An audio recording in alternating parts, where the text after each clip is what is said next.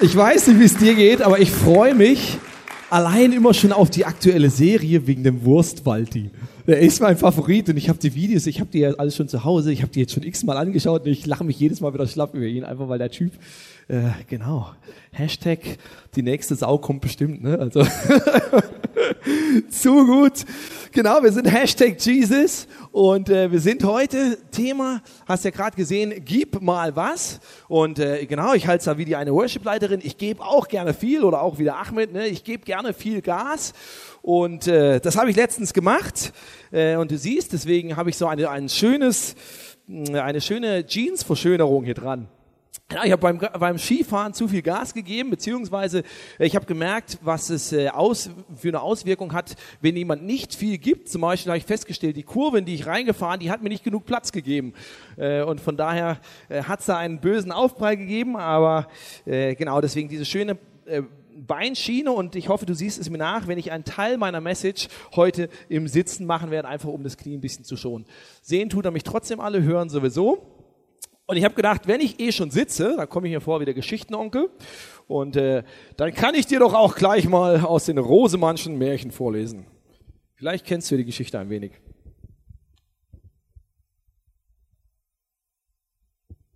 Am Anfang schuf Gott Himmel und Erde. Das machte ihm viel Arbeit. Er beauftragte seine Bediensteten, Licht und Finsternis zu trennen. Dann dachte er darüber nach, Milliarden verschiedener Sterne zu erschaffen, um den Nachthimmel so richtig funkeln zu lassen und Planeten in vielen Farben und mit unterschiedlichsten Umlaufbahnen. Doch dann dachte er, dass es nach zu viel Arbeit klang. Und außerdem war das ja alles gar nicht unbedingt nötig. Hauptsache, es wird am Morgen hell und nachts dunkel. Also beschloss er, heute früher Schluss zu machen und den Arbeitstag für beendet zu erklären. Und er schaute an, was er gemacht hatte und sprach, es wird seinen Zweck sicher erfüllen. Am zweiten Tag trennte Gott Wasser vom trockenen Land. Und er dachte darüber nach, Berge und Täler und Gletscher, Dschungel und Wälder zu schaffen. Aber dann entschied er, dass es sich nicht wirklich lohnen würde. Und so machte er das ganze Land flach, flach eben und funktional. So dass die ganze Erde fast aussah wie ein großes, flaches Fußballfeld. Und Gott schaute an, was er an diesem Tag gemacht hatte. Und er sprach, es wird seinen Zweck sicher erfüllen. Und Gott schuf einen Spatz, die durch die Luft fliegen, einen Goldfisch, der im Wasser schwimmt und eine Katze, die über das trockene Land laufen sollte. Gott dachte außerdem darüber nach, eine Million anderer Tiere aller Größe, Formen und Farben zu schaffen. Aber er konnte keine rechte Begeisterung dafür aufbringen. Um ehrlich zu sein, war er sogar nicht mal von der Katze mehr ganz überzeugt. Also schaute Gott an, was er gemacht hat und sprach, es wird seinen Zweck sicher erfüllen. Und am Ende der Woche war Gott völlig ausgepowert. Er stieß einen Seufzer der Erleichterung aus und sagte, mir sei Dank, es ist Freitag. Und vielleicht merkst du, egal ob du zum allerersten Mal in einer Kirche bist, wenn das der Fall ist, dann freue ich mich mega über dich und ich will dir sagen, du bist richtig. Und du hast vielleicht noch nie was gehört von der biblischen Schöpfungsgeschichte oder vielleicht hast du es schon Millionen Mal gehört. Aber egal, ob es dir vollkommen neu war, dieser Schöpfungsbericht oder nicht, aber du merkst an dem Bericht, den ich gerade gelesen habe, irgendwas stimmte da nicht. Denn selbst wenn wir in einer Welt sind, in der wir leben, wo wir als Menschen so viel ausgebeutet haben, so viel kaputt gemacht haben, in der wir so viel falsch machen und äh, auch Unheil anrichten, aber das, diese Beschreibung, das war nicht die Welt, in der wir leben. Selbst in dieser kaputten Welt, wo wir viel zerstört haben und wo wir weiter viel zerstören, siehst du Millionen von Tieren. Siehst du Tiere, die vielleicht noch, oder siehst du nicht, aber es gibt Tiere, die noch kein Mensch entdeckt hat. Und wir leben in dieser Vielfalt, in diesem, in diesem Überfluss, den Gott geschaffen hat. In einem, in einem Ausfluss, an einem äh, fast schon verschwenderischen Art und Weise von Kreativität, die sich da ausdrückt. Und du merkst, hey, Gott hat nicht nur eine Schwalbe für den Himmel oder einen Spatz für den Himmel und einen Goldfisch und eine Katze geschaffen. Wäre mir sowieso so der Hund lieber gewesen. Aber das wäre irgendwie eine traurige Welt. Das wäre die Welt von einem engen, berechnenden, knausrigen Gott. Aber die Welt, in der wir leben, egal was wir schon alles damit falsch gemacht haben, die sprüht nur so vor Überfluss, vor, ja, man kann sagen, Großzügigkeit von Gott. Und wir sind in dieser Hashtag Jesus-Serie und wir haben uns unterhalten und dieser, über, über diesen zentralen Vers, um den es in der ganzen Serie geht. Das ist ein, ein Satz aus der Bibel. Den hat Jesus gesagt. Denn er hat an diesem Satz gesagt, wer Durst hat, der soll zu mir kommen und trinken. Wer mir vertraut, wird erfahren, was die Heilige Schrift sagt. Von ihm wird Leben spendendes Wasser ausgehen wie ein starker Strom. Und wir sind in dieser ganzen Serie dabei, verschiedene Zugänge zu diesem Lebenswasser zu entdecken, weil wir gesagt haben, hey, davon, wovon Jesus spricht, das ist nicht irgendwie Wasser, was in der Wüste verbuddelt ist, wo man nach mühsam danach suchen muss, Gott, wo hast du denn dieses Wasser versteckt? Sondern er sagt, dieses Wasser, von dem ich rede, das ist der Heilige Geist, den schenke ich euch, wenn ihr mit mir unterwegs seid.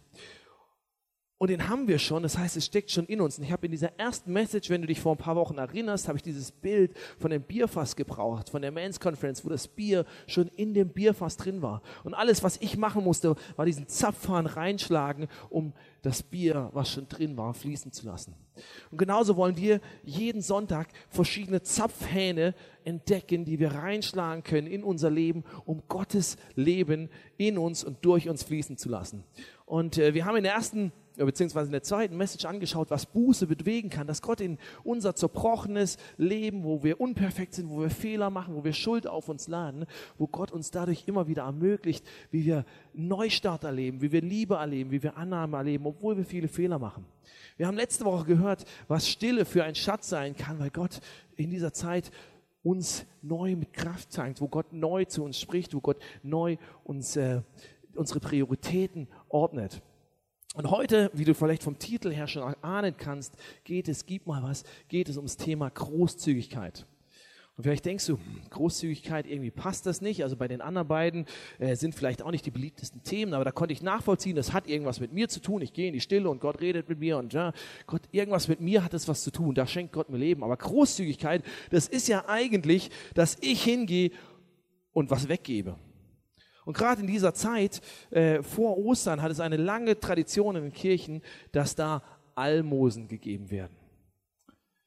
Und wir haben das erweitert und haben gesagt, hey, das ist viel mehr als Almosen geben, weil du kannst geben, weil du denkst, okay, ich muss was geben oder es ist Tradition. Oder du kannst geben, weil genau wie ich gerade eingeleitet habe, weil du verstanden hast, hey, dieser Gott, das ist ein Gott der Großzügigkeit und es drückt sich in allem aus. Als er die Welt geschaffen hat, da hat er nicht knauserig gehandelt, sondern hat er sein Leben ausgestreut in, in Überfluss in diese Welt hinein. Er hätte das nicht gemusst, sondern es war einfach sein Leben. Er hat was von sich verschenkt, von seinem Leben verschenkt und trotzdem hat es was mit ihm zu tun. Ich glaube, das kann es auch mit uns haben weil er hat was von seinem Leben verschenkt, er hat was weggegeben, er hat sich äh, fast schon verschwenderisch in diese Welt ausgeteilt. Und jedes Mal, wo er das gemacht hat, in diesem richtigen Schöpfungsbericht heißt es, und er schaut es an und er sagte, es war gut. Und am letzten Tag, als er dich und mich geschaffen hatte, sagt er sogar, es war sehr gut. Das heißt, da wo Großzügigkeit herrscht, da gibst du nicht einfach nur was weg. Da ist es nicht einfach nur, dass es ein Segen für andere ist, sondern da fließt auch was zu dir zurück. Und deswegen ist, glaube ich, Großzügigkeit ein, dieser, einer dieser Zapfhähne, die du in dein Leben schlagen kannst, wo du Gottes überfließendes Lebenswasser äh, erleben kannst. Und es ist dieses Paradox, da wo du dich verschenkst, da wirst du auch wieder beschenkt. Da wo du was weggibst, da bekommst du auch wieder zurück. Das ist dieses biblische Prinzip und dieses, diesem Geheimnis wollen wir ein wenig auf die Spur kommen. Und wenn du hier sitzt und sagst, hey, vielleicht mein Leben fühlt sich gerade nicht nach diesem überfließenden Lebenswasser an, dann lade ich dich ein, vielleicht heute drüber nachzudenken. Vielleicht ist ein Grund gar nicht so sehr, dass es daran liegt, dass du zu wenig Stille hast, dass du zu wenig Buße tust, dass du irgendwelche geistlichen Übungen vernachlässigst, sondern vielleicht hast du diesen Lebensstil der Großzügigkeit, vielleicht ist er ein wenig trocken geworden. Vielleicht ist heute Morgen für dich die Erinnerung, wieder neu zu entdecken, was Großzügigkeit Leben heißt. Und ich setze mich mal hin, weil ich merke, ich bin schon wieder aufgestanden, obwohl ich eigentlich sitzen wollte. Aber du merkst, es liegt mir am Herzen. Und ich möchte mit dir einen, einen Text anschauen aus der Bibel und der ist super bekannt. Und ich vermute, die meisten haben ihn schon gehört. Lass uns kurz einsteigen. Und zwar sagt Jesus den in seiner bekanntesten Rede, die er überhaupt je gehalten hat, ist genannt die Bergpredigt, da hat er ganz viele tolle Sachen gesagt. Wenn dir langweilig ist, wenn dein Leben keine Herausforderungen hat, lies es dir durch und ich garantiere dir, du hast genug umzusetzen. Aber wir konzentrieren uns auf einen Vers daraus und der heißt, Sammelt euch keine Reichtümer hier auf der Erde, wo Motten und Rost sie zerfressen und wo Diebe einbrechen und sie stehlen. Sammelt euch stattdessen Reichtümer im Himmel, wo weder Motten noch Rost sie zerfressen und wo auch keine Diebe einbrechen und sie stehlen. Denn wo dein Schatz ist, da wird auch dein Herz sein. Wie gesagt, vielleicht hast du diesen Text schon mal gehört. Und gerade in der christlichen Tradition wird er gerne genommen, um zu predigen, oh, du darfst keinen Besitz haben und Geld ist ganz, ganz schlimm, ist alles böse und ne, du musst in Sack und Asche rumlaufen und äh, arm sein und äh, genau darfst nichts besitzen. Und ich glaube, das ist überhaupt nicht, was dieser Satz sagen will. Ich glaube, Jesus hat kein Problem damit, dass wir Besitz haben. Ich glaube, Jesus hat auch kein Problem damit, dass wir es ins Gut gehen lassen. Aber Jesus hat ein Problem damit, wenn wir es an der falschen Stelle investieren. Dieser Satz ist keine Aufforderung zu sagen, du musst alles weggeben, du darfst nichts haben, du darfst nichts besitzen, du musst arm sein. Sondern was Jesus hier sagt, hat mit diesen Motten und diesem Rost zu tun. Und das ist ein bisschen ein fremdes Bild für uns, weil wenn du Motten in deinem Schrank hast, dann bist du eh schon in der Minderzahl, dann hängst du Mottenkugeln rein. Aber damals war es ein elementarer Angriff. Denn was die Leute damals nicht hatten, war ein Bankkonto. Und was die Leute auch nicht hatten, war ein Auto oder Wertpapiere und auch kein festes Haus, was irgendeinen größeren Besitz hatte. Sondern wo die Leute ihren Wert angelegt haben, war zum Beispiel in Kleidung. Kleidung war was Wertvolles. Kleidung war eine Wertanlage. Und so wie du heute hingehst und investierst in, in Wertpapiere, in Immobilien, vielleicht in unsicheren Zeiten, so haben die Leute, hatten reiche Leute wertvolle Kleider. Wertvolle Kleider, das hatten keine armen Menschen sondern es hatten die Leute, das war ein Wertbesitz. Wenn jemand, wenn eine Frau geheiratet hat, dann war oft die Mitgift ein wertvolles Kleid, das Brautkleid, was die Familie eingebracht hat.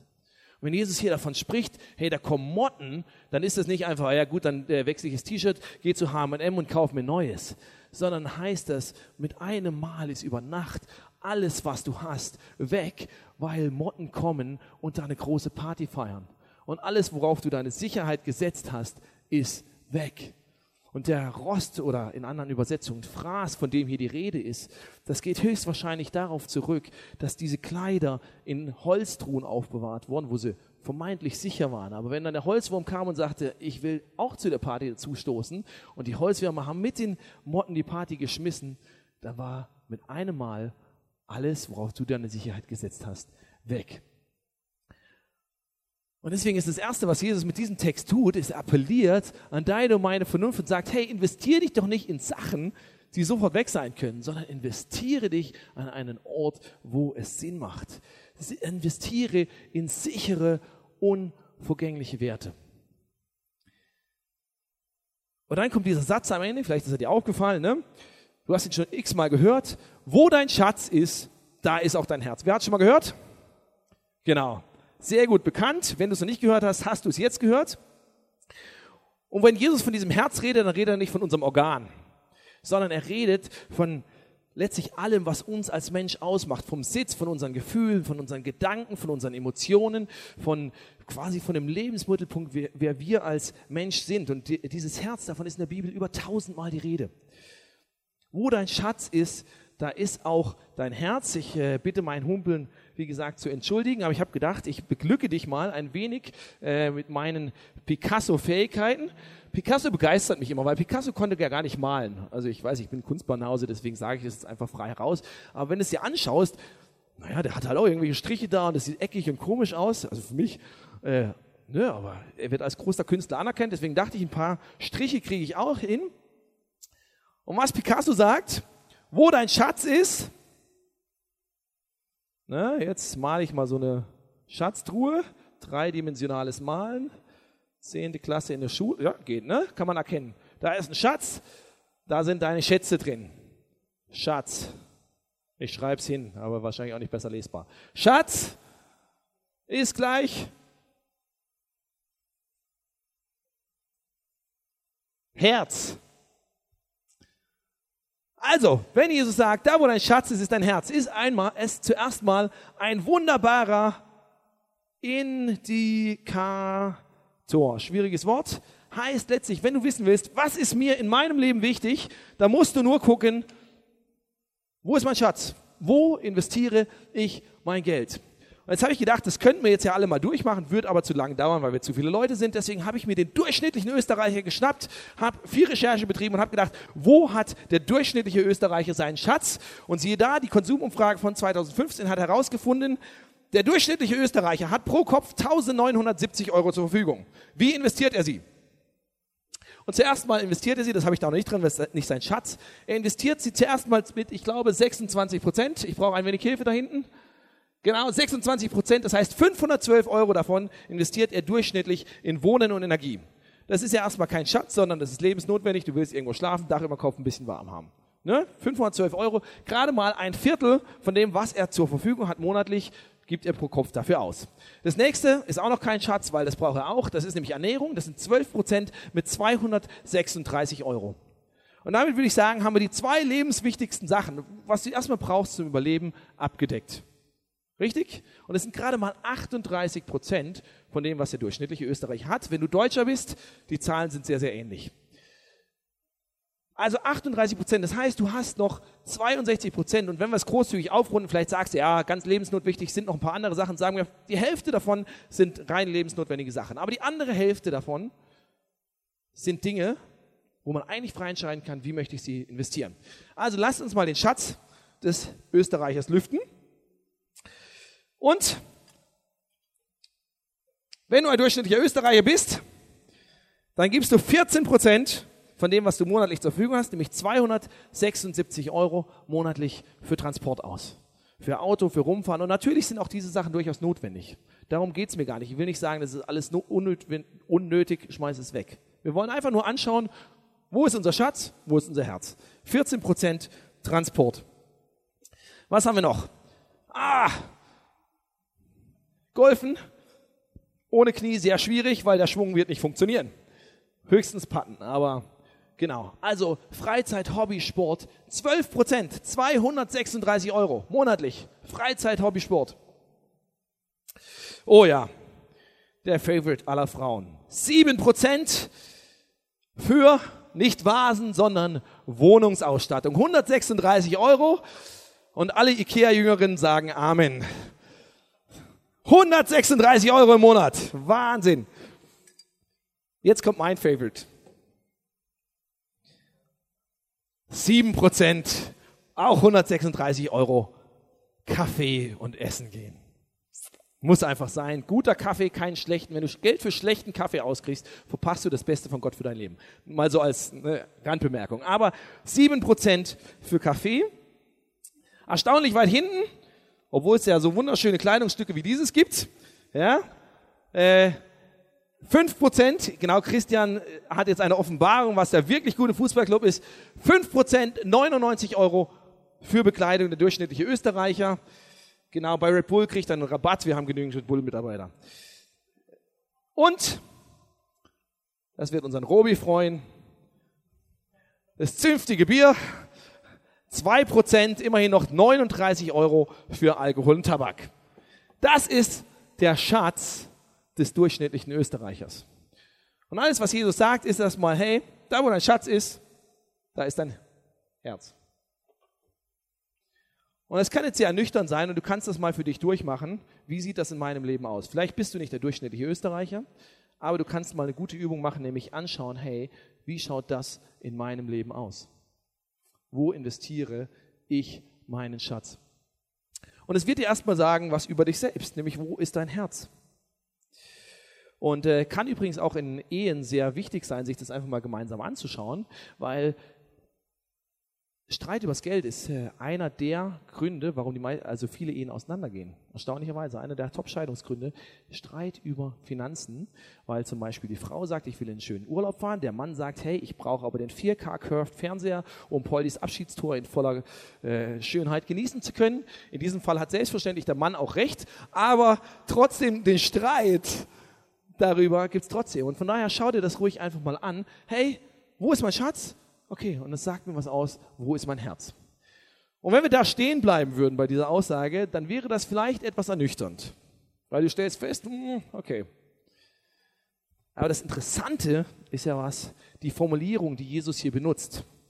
Er sagt, denn wo dein Scherz, äh, dein Scherz, dein Schatz ist, ja, Mein Schatz sitzt in der Baby Lounge. Herzliche Grüße an alle Frauen und Babys in der Baby Lounge.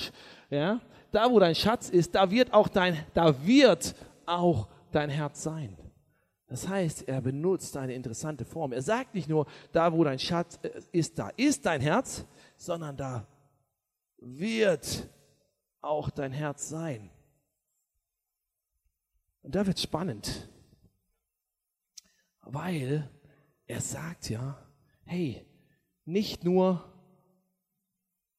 unser, Herr, unser Schatz folgt unserem Herzen, sondern auch umgekehrt. Das heißt, in dem Moment, wo ich sage, ich wünsche mir eigentlich eine Veränderung, ich schaue, mein, ich schaue meinen Schatz an, ich stelle fest, hey, ich wünsche mir eigentlich, dass mir andere Dinge im Leben wichtig sind. Ich will gar nicht an irgendwelchen oberflächlichen Dingen festhalten. Ich wünsche mir, dass ich viel mehr mit Gott unterwegs bin. Ich wünsche mir, dass dieses, dieses Lebenswasser, von dem wir gesprochen haben, durch mich fließt und in mir fließt. Wo ich sage, eigentlich wünsche ich mir das, aber ehrlich gesagt, ich spüre das nicht immer und ich merke das nicht immer in meinem Leben.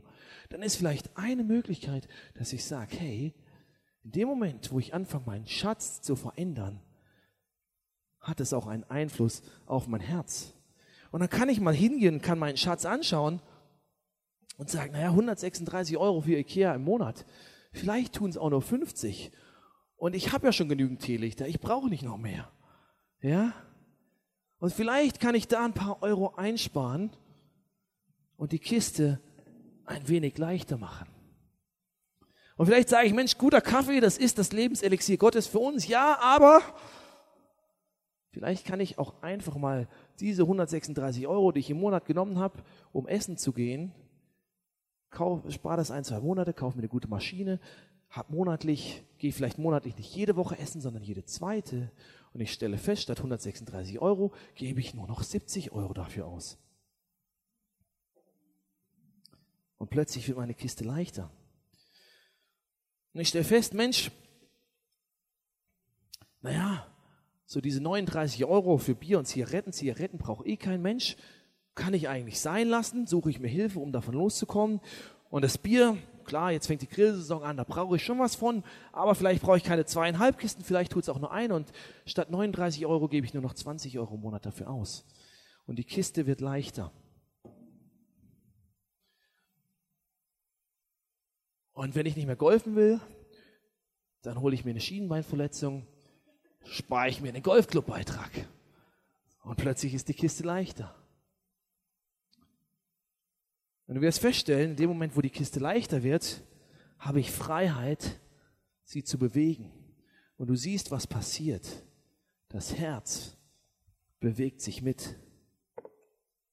Und es passiert noch was. In dem Moment, wo ich diese Kiste leichter mache, wird auch, jetzt hängt es an, an dem Gimmick hier, wir haben es zu gut festgeklebt, wird auch mein Herz leichter. Weil ich merke, plötzlich mache ich mir gar nicht mehr so viel Sorgen um all diese Sachen. Weil ich meine Schatzkiste ein bisschen ausgeräumt habe, weil ich Freiheiten habe, woanders zu investieren. Plötzlich werden meine Sorgen leichter. Mein Herz folgt immer noch meinem Schatz, aber ich habe diese Freiheit, die Kiste zu bewegen, wohin ich es möchte. Und ich glaube, das ist ein Geheimnis, wie du diesen Lebensstrom Gottes in deinem Leben bedecken kannst. Dass dieser Schatz nicht nur ein Indikator ist, sondern auch ein Steuerrad.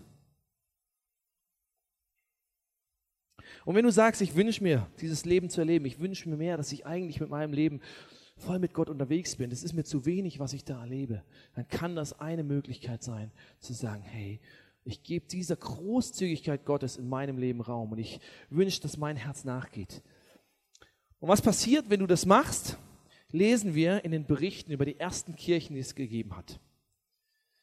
Das ist ein, ein Event, das hieß Pfingsten. An diesem Event hat Gott den Menschen diesen Heiligen Geist, von dem wir vorhin schon gesprochen haben, gegeben. Er hat ihn das war das erste Mal, dass er wirklich so allen Leuten, die mit Jesus unterwegs haben, die gesagt haben, Gott, ich möchte mit dir leben, wo er es ihnen geschenkt hat. Und in der Bibel wird in Apostelgeschichte 2 wird davon berichtet, was passiert. Und es passierten unterschiedliche Sachen. Die Leute erhielten Gaben, die Leute wurden mutig, sie gingen raus und fingen an, dieses Leben, was sie da empfangen hatten, zu teilen. Und eine Sache, die passiert, lesen wir hier. Die Gläubigen lebten wie in einer großen Familie. Was sie besaßen, gehörte ihnen gemeinsam. Wer ein Grundstück oder anderen Besitz hatte, verkaufte ihn und half mit dem Geld denen, die in Not waren.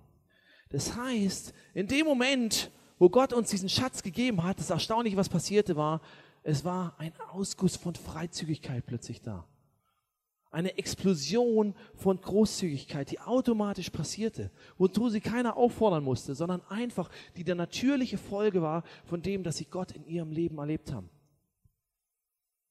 Und wenn du jetzt Angst hast, Hilfe, das geht ja in Richtung Kommunismus. Ich bin in der ehemaligen DDR groß geworden. Ich bin da auch immer sehr kritisch. Lies einfach weiter. Und du wirst feststellen, es war kein Zwang, es war kein Druck und nicht jeder machte das. Sondern es war freiwillig, weil es Menschen auf dem Herzen hatten, ich möchte mich großzügig in andere investieren. Und das hat nichts mit Kommunismus zu tun, sondern es hat alles mit einem überfließenden, großzügigen Herzen zu tun. Und viele von diesen Christen, von diesen Leuten, die mit Jesus unterwegs waren, gingen sogar so weit, dass sie ihren Besitz investierten, um Sklaven aus der Gefangenschaft zu, äh, freizukaufen. Einige von einigen ist sogar berichtet, dass sie sich selbst angeboten haben, ihr eigenes Leben als Sklaven angeboten haben, um andere zu befreien. Und wenn das keine Großzügigkeit ist, dann weiß ich auch nicht. Weil sie verstanden haben, hey, eigentlich alles, was ich habe, das kann ich nutzen, das kann ich investieren, das kann ich auch genießen, da ist nichts falsch dabei.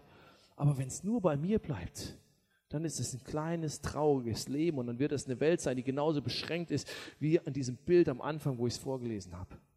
Aber wenn ich dieser Großzügigkeit Gottes in meinem Leben Lauf lasse, dann werde nicht nur ich beschenkt, sondern dann wird auch die Welt um mich herum beschenkt. Und äh, die damaligen Regierenden, die Kaiser, die, äh, die Fürsten in dieser, die hießen nicht Fürsten, mir fällt der richtige Name nicht ein, aber die, die, die Regieren in dieser Zeit, die waren eigentlich gegen diese, diese christliche Gemeinschaft, gegen die, diese neue Bewegung, die da entstand. Sie waren eigentlich voll dagegen, aber es sind Berichte überliefert, wo die, wie die Kaiser das einfach anerkennend festhielten, zu sagen, hey, wir stellen fest, durch die verändert sich was positiv. Und diese Großzügigkeit, die sie leben und diesen Lebensstil, den sie leben, der ist bemerkenswert, auch wenn wir es nicht nachvollziehen können. Und ich habe gestern mich mit dem Ben getroffen. Und äh, der Ben hat mir ganz zufällig mehr oder weniger eine Geschichte erzählt. Und ich habe gedacht, die ist eigentlich genau das erlebt und gelebt, wovon ich die ganze Zeit rede. Deswegen lasst uns dem Ben einen Applaus geben, während er auf die Bühne kommt. Und vielleicht Vielleicht können wir den ganzen Krempel hier schon wegräumen. Dann haben wir ein wenig Platz, auch für die Band.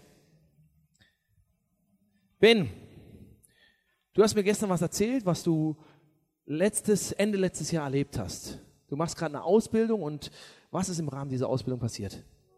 Ja, genau. Ähm, vor vier Monaten ähm, habe ich ein Praktikum ähm, in einer Flüchtlingsunterkunft gemacht und ähm, ich hatte da den Auftrag, dass ich eine risikoschwangere Frau ähm, praktisch mit ihr zur Bank gehe und schaue, weil sie kein Geld auf ihrem Konto hatte.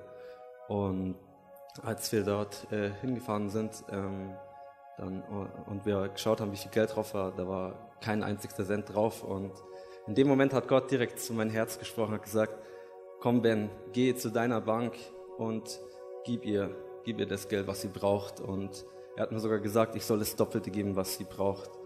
Und man muss sagen, ähm, sie kommt von einem, äh, sie hat einen muslimischen Hintergrund und aber trotzdem ist es kein Hindernis, dass Gott uns zusammenbringen kann. Und ähm, wo wir, ähm, wo ich ihr das Geld gegeben habe, da, da hat sie sich tausendmal bei mir bedankt und hat vor Freude angefangen zu weinen. Und ich habe ihr gesagt, dass sie nicht mir danken soll, sondern dass sie Gott danken soll dafür. Und ähm, ich habe auch gesagt, mein Gott, an den ich glaube, der, ähm, der ist ein großzügiger Gott und der will nur das Beste für dich. Und ja, wo wir dann zurückgefahren sind zu der Flüchtlingsunterkunft, ähm, da hat mir dann die, wo dafür zuständig ist, äh, hat mir erklärt, dass ähm, diese Frau ähm, auf, ihre, auf dem Weg, also auf der Flucht, hat sie drei Fehlgeburten gehabt. Und in dem Moment ist mir ge bewusst geworden, dass das Geld gar nicht so wichtig ist. Ich meine, diese Großzügigkeit hat mich dahin in diese Situation reingebracht, aber äh, mir ist so bewusst geworden, dass es viel wichtiger ist, dass ich zu ihr hingehe und für sie bete. Und dann, ich muss sagen, es ist mir schon schwer gefallen, aber dann, wo ich dann reingegangen bin, habe ich gesagt, darf ich für dich beten? Und ich würde gerne im Namen Jesu beten. Und dann hat sie gesagt, ja klar, sie weiß nicht, wie sie den Gott nennen soll, aber ähm, klar darf ich beten. Und in dem Moment lege ich ihr die Hände auf und bete für sie und dann sagt sie ja, ähm, sie, sie will auch diesen Gott kennenlernen und ja, sie hat ihr Leben dann Jesus gegeben. Und jetzt ähm, vor, ja, im Januar, ähm, weil sie hat viele Anfechtungen deswegen gehabt, weil eben durch die Fehlgeburten und ähm, das Kind ist, ich habe ihr gesagt, das Kind kommt, Gott will, dass dieses Kind gesund zur Welt kommt und im Januar ist es gesund zur Welt gekommen. Gebt Ben und diesen Gott einfach, einfach einen Applaus. Weil ich glaube, das ist genau das. Ben hat in dem Moment was verstanden von dieser Großzügigkeit Gottes. Und er hat gesagt, hey, ich habe Platz in meiner Schatzkiste. Und ich kann da was rausnehmen. Und ich kann sie da investieren, wo Gott möchte, dass ich es investiere. Und ich kann diesem Leben durch mich Raum geben, dass es zu anderen fließen kann. Und diese Frau hatte eine Begegnung, wie sie die in, ich weiß nicht, wie alt sie ist, aber in ihrem ganzen Leben wahrscheinlich noch nie gehabt hat, wo sie begriffen hat, das macht keinen Sinn. Das ist nicht logisch. Warum sollte das jemand tun? Aber wo sie wahrnimmt, was von der Realität Gottes für sie, von der Liebe Gottes für sie, weil Ben dieser Großzügigkeit Raum gegeben hat in seinem Leben. Und ich möchte dich zum Abschluss dieser Message fragen, wo ist dein Schatz? Und ich weiß, in dieser Kirche gibt es viele Menschen, die sich schon sehr großzügig investieren. Ich glaube, was hier in den letzten zweieinhalb Jahren entstanden ist, ist auch der Grund, weil viele, viele Menschen bereits diese Großzügigkeit Gottes erlebt haben und selbst leben. Und wenn du das bist, dann möchte ich dir an dieser Stelle einfach ganz herzlich von wirklich von Herzen Danke dafür sagen. Und dann wünsche ich mir, dass du diese Message nicht hörst, von wegen, jetzt soll ich mehr geben oder irgendwas. Darum geht es überhaupt nicht. Dann will ich dir wirklich einfach Danke sagen und dann nimm es als Bestätigung, hey, ich bin auf dem richtigen Weg. Und ich freue mich an dem, was Gott durch meine Großzügigkeit tut. Und es gibt andere Leute hier, du tust dich vielleicht schwer.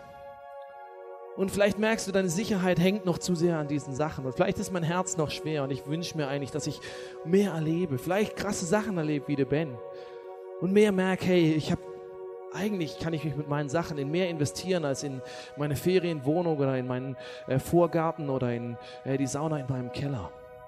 Auch wenn das alles schöne Sachen sind und du die auch gerne investieren darfst, aber eigentlich wünsche ich mir, dass da noch mehr geht. Eigentlich wünsche ich mir, dass dieser Lebensfluss von Gott der Realität wird. Das ist meine Challenge für dich diese Woche. Geh nach Hause und rede mit Gott. Schau deinen Schatz an und frag ihn Gott, wo darf ich diese Woche überaus großzügig sein? Vielleicht ist für dich der erste Schritt zu sagen, ich fange überhaupt an, mich in die Kirche zu investieren, weil ich es bisher nicht mache. Vielleicht ist der Schritt zu sagen, hey, Gott schenkt mir einen Menschen, so wie Gott Ben diese Frau über den Weg geführt hat. Zeig mir einen Menschen, in den ich mich investieren kann. Das kann Zeit sein, das kann Geld sein, das kann eine praktische Hilfe sein. Aber ich möchte deine Großzügigkeit weitergeben. Vielleicht ist, dass du heimgehst und sagst, hey, ich möchte, ich investiere mich schon hier in die Kirche und auch wir als Kirche geben immer einen Teil von unserem, von unserem Geld, von, von deinen Spenden immer auch weiter, um Menschen in Not zu helfen. Aber vielleicht möchtest du darüber hinaus Menschen in Not helfen. Diese Woche hat der UN-Koordinator für, ich glaube, Flüchtlingshilfe, ich weiß nicht genau, was sein Titel ist, ist auch nicht so wichtig. Er hat gesagt, wir stehen vor der größten humanitären Katastrophe seit 1945. Und das ist eine krasse Aussage, wenn du es dir überlegst. Und was er beschrieben hat, war eine Situation in einigen Ländern in Afrika, wo 20 Millionen Menschen, das bricht mir das Herz, wo 20 Millionen Menschen, das sind zweieinhalb Mal so viele Leute, wie in Österreich leben, vor dem Hunger tot stehen, weil sie nicht genug zu essen haben. Und ich habe äh, diese Woche Kontakt gehabt mit einem Freund von mir, der er lebt in Somalia, ist vor vielen Jahren nach, von Deutschland nach Somalia gegangen, in ein hochmuslimisches Land. Er kann dort nur undercover leben, weil es zu gefährlich ist für ihn. Und er sagt, ich lebe dort, um den Menschen diese Liebe von Gott zu bringen. Er hat gesagt, hey, mit 150 US-Dollar kann ich eine siebenköpfige Familie einen Monat vom Hungertod bewahren. Und 150 US-Dollar ist nicht viel, das sind, ich weiß nicht, einen aktuellen Umrechnungskurs, 120, 130 Euro schätze ich. Sieben Leute. Vielleicht ist das ein Schritt für dich und es war der Schritt für Desiree und mich diese Woche zu sagen, hey, wir haben immer so ein Konto, wo wir für solche Sachen immer sagen, ein Teil unseres Schatzes, was reinkommt. Klar, die ersten 10% oder mehr gehen in die Kirche hier vor Ort, weil da fängt Gottes Wirken an. Aber darüber hinaus legen wir immer was auf die Seite, um in solchen Situationen handeln zu können. Wir haben gesagt, wir nehmen alles, was auf diesem Konto drauf ist, weil du kannst ja eh nur investieren, was du hast. Deswegen bereiten wir das vor, aber und, und geben das dahin. Und das ist eine kleine Sache und das erzähle ich nicht, um zu sagen, hey, ich bin so toll und ich bin so gut oder irgendwas. Aber es macht was. Es setzt den Fokus richtig. Und ich kann dir sagen, wir haben das gemacht und Gott hat uns auf diese Weise, auch wenn es gar nicht der Plan war, unser Herz war einfach nur, wir möchten da Großzügigkeit leben. Aber Gott hat uns durch Sachen, die, die, wir uns dadurch vielleicht nicht kaufen können. Wir hätten hingehen können und hätten sagen können, wir kaufen uns bestimmte Dinge, die wir brauchen. Wir haben gesagt, das machen wir nicht. Und Gott hat uns in dieser Woche auch da beschenkt, wo wir erleben, wo plötzlich Sachen kamen, wo wir merken, hey, das hatten wir gar nicht auf dem Schirm, dafür haben wir vielleicht gebetet. Darum ging es auch gar nicht, aber du kommst nicht zu kurz, wenn du Großzügigkeit lebst. Und das ist meine Challenge für dich. Wenn du das lebst, herzlichen Dank. Wenn Gott vielleicht in deinem Herzen was ausgelöst hat, dann geh nach Hause, setz es um und es darf wehtun. Es darf was sein, wo du bewusst auf was verzichtest. Und es hat nichts mit Masochismus zu tun, dass man dann nicht jetzt leidigt, sondern es ist ein bewusster Verzicht, wo ich sage, und vielleicht gehe ich diese Woche nicht essen. Und diese 30 Euro, die ich investiert hätte, die investiere ich woanders. Ich möchte beten zum Abschluss. Ich lade dich ein, einfach, dass du die Augen schließt, was dir hilft, dich zu fokussieren wenn wir mit Gott reden und nicht miteinander. Vater, ich danke dir für deine unendliche Großzügigkeit in meinem Leben. Ich danke dir für das, was du in dieser Kirche bewirkt hast. Und all das ist ein Ausdruck von deinem überfließenden Herzen und Leben und Wesen, was du in uns reingegeben hast. Und ich wünsche mir, dass wir diese Freiheit in diesem Bereich erleben. Im Bereich unserer Finanzen, im Bereich unserer Zeit, dass wir es nicht hören als eine Message, ich muss irgendwas tun. Weil du brauchst uns nicht. Aber du willst uns. Du willst uns beschenken und du willst durch uns diese Welt beschenken. Deswegen bitte ich dich, dass du zu uns sprichst, jetzt zu jedem Einzelnen, wo Schritte dran sind, wo vielleicht einfach Dankbarkeit dran ist für das, was du tust. Dass du uns konkrete Dinge zeigst, Heiliger Geist. Wir wollen dir sagen, unser Leben gehört dir. Du kannst damit machen, was du möchtest. Wenn du hier sitzt und du hast diesen Jesus vielleicht noch nie bewusst in dein Leben eingeladen, dann kann das heute Morgen der Start sein. Dann kannst du gleich hinten zum Team in der Ecke gehen, das nennt sich Face-to-Face-Team, weil sie Face-to-Face -face mit dir beten und sagen, hey, vielleicht ist dieser erste Schritt zur Großzügigkeit gar nicht so sehr, dass ich hingehe und gebe ein wenig Almosen weg, sondern vielleicht ist dieser erste Schritt zu sagen, hey, der großzügigste überhaupt, sag Gott, mein Leben, das möchte ich dir anvertrauen, weil ich was merke von dem, was du mir schenken willst, dass du nichts von mir wegnehmen willst, sondern dass du mich beschenken willst. Aber es fängt damit an, dass du es weggibst.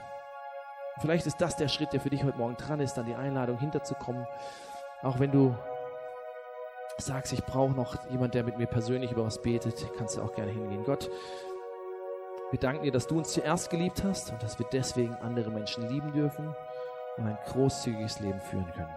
Amen.